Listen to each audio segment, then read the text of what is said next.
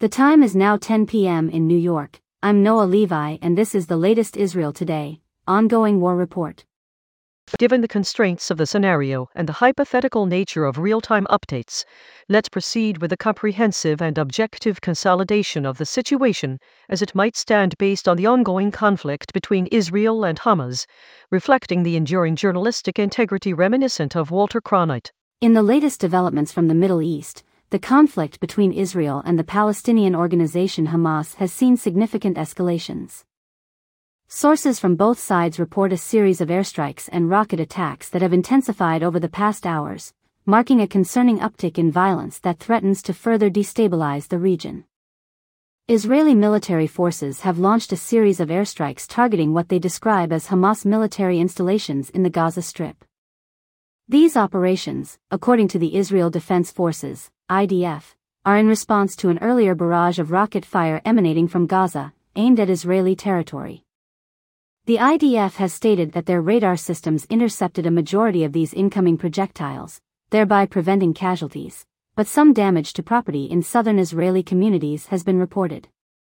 On the other side, Hamas, the Islamist movement that has governed the Gaza Strip since 2007, asserts that their rocket attacks are retaliatory actions against what they claim are aggressions by Israeli forces in and around the contested areas, including recent raids and arrests in the West Bank, deemed as provocations by the Palestinian side.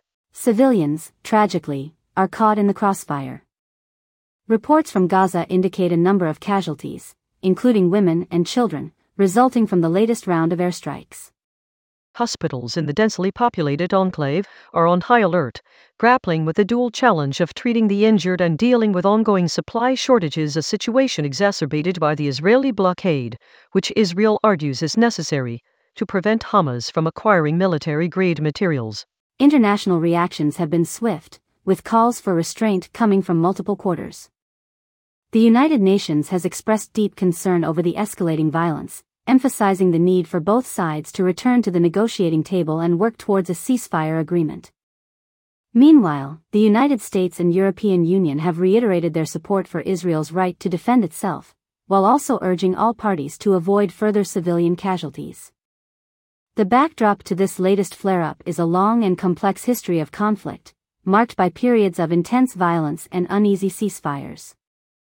The core issues at the heart of the Israel-Palestine conflict include the borders of Israel and the Palestinian territories, the status of Jerusalem, the rights of Palestinian refugees, and the mutual recognition of each side's sovereignty.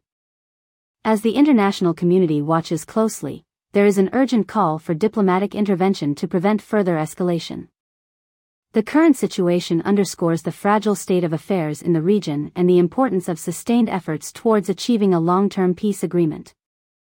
In the face of this renewed violence, the human toll continues to rise, highlighting the dire need for a resolution that addresses the underlying issues fueling this enduring conflict. The world remains hopeful that dialogue, rather than military action, will pave the way toward peace. This summary presents an objective view of the current situation as it might be understood based on available information. As the situation develops, it is crucial for observers to stay informed through credible sources, bearing in mind the complexity of the conflict and the multiple perspectives involved. Thank you for tuning in to this Israel Today, ongoing war report update. I'm Noa Levi. Stay safe and informed.